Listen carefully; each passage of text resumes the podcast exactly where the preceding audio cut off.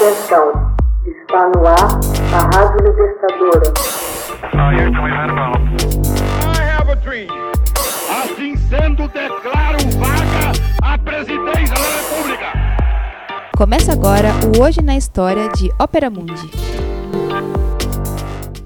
Hoje na história, 22 de março de 1903, Estados Unidos instalam base militar em Guantánamo, em Cuba. Em 22 de março de 1903, os Estados Unidos instalaram uma base militar em Guantánamo, Cuba. As relações entre Cuba e os Estados Unidos já eram conflituosas ainda antes das lutas pela independência. Planos de aquisição da ilha foram manifestados por Washington em várias ocasiões. Enquanto diminuía a influência espanhola no Caribe, os Estados Unidos ganharam aos poucos uma posição de domínio político e econômico sobre a ilha. As relações entre o continente norte-americano e a colônia espanhola de Cuba começaram no século XVIII. À medida que o comércio legal e ilegal se incrementava, Cuba se converteu em um importante centro de produção de tabaco e açúcar, o que levou ao crescimento do fluxo mercantil de Cuba para os portos dos Estados Unidos. A independência das 13 colônias norte-americanas em 1776 aumentou as possibilidades de intercâmbio comercial entre Washington e Havana. Após a abertura da ilha ao comércio mundial em 1918, os acordos cubano-estadunidenses substituíram as conexões comerciais com a Espanha.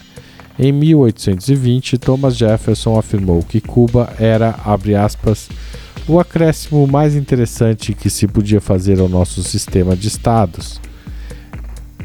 Ele disse ao secretário de guerra, John Calhoun, que este devia, na primeira oportunidade, tomar Cuba.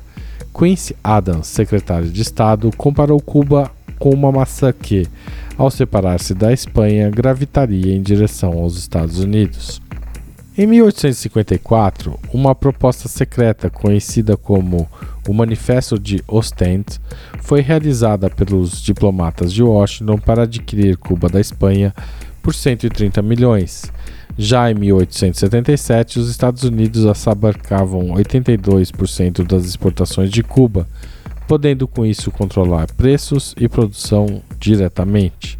Cada vez mais cidadãos estadunidenses passaram a residir na ilha e alguns bairros à beira-mar tinham mais características de cidade norte-americanas do que de cidades espanholas. Entre 1878 e 1898, investidores norte-americanos aproveitaram as condições econômicas cubanas, deterioradas devido à Guerra dos Dez Anos, e compraram propriedades a preços muito baixos. O secretário de Estado James Blaine escreveu em 1881 sobre Cuba, aspas, a rica ilha-chave de entrada do Golfo do México e via para estender nosso comércio pelo hemisfério ocidental, é, ainda que em mãos de Espanha, uma parte do sistema comercial americano. Se deixar de ser espanhola, Cuba deve necessariamente tornar-se americana. Fecha aspas. Em 1897, o presidente William McKinley ofereceu comprar Cuba por 300 milhões. A oferta foi rechaçada e a estranha explosão que afundou o encoroçado USS Maine no porto de Havana provocaria a Guerra Hispano-Americana.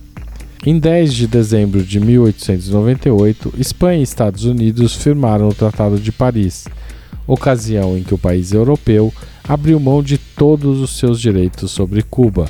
O tratado, do qual a Espanha pediu que os cubanos não participassem, poria fim ao Império Espanhol na América e marcaria o princípio da expansão e do domínio político dos Estados Unidos na região.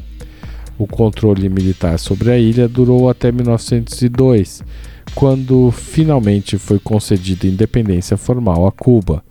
Uma das condições estabelecidas entre Cuba e Estados Unidos para assegurar a retirada das tropas estadunidenses da ilha era a adoção por Cuba da emenda Platt.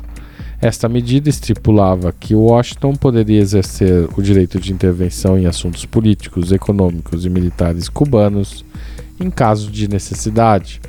Outra consequência da emenda supunha o uso prolongado por parte dos Estados Unidos na porção meridional da Baía de Guantánamo, onde uma base naval havia sido estabelecida em 1898. O arrendamento da Bahia foi confirmado pelo Tratado Cubano-Americano. Apesar da passagem de Cuba a uma república independente, os Estados Unidos assumiram o controle militar após uma rebelião dirigida por José Miguel Gomes.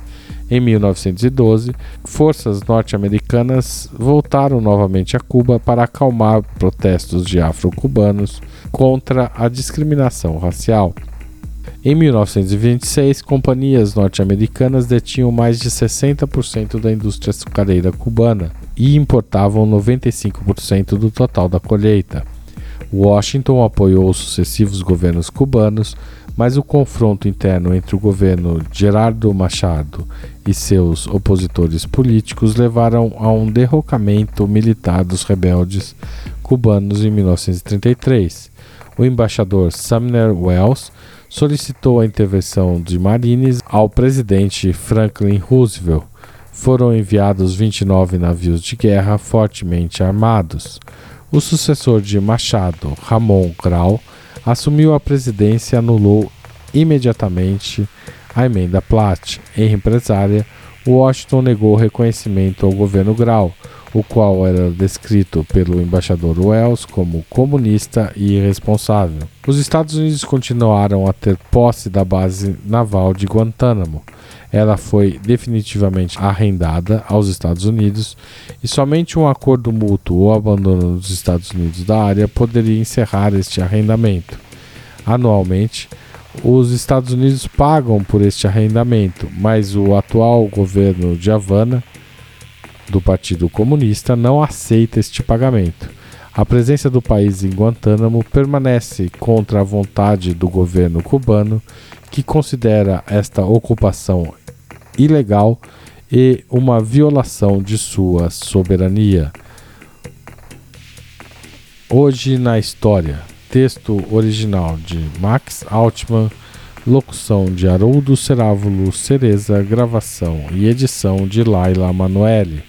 Você já fez uma assinatura solidária de Opera Mundi? Com 60 centavos por dia, você ajuda a manter a imprensa independente e combativa. Acesse www.operamundi.com.br/apoio.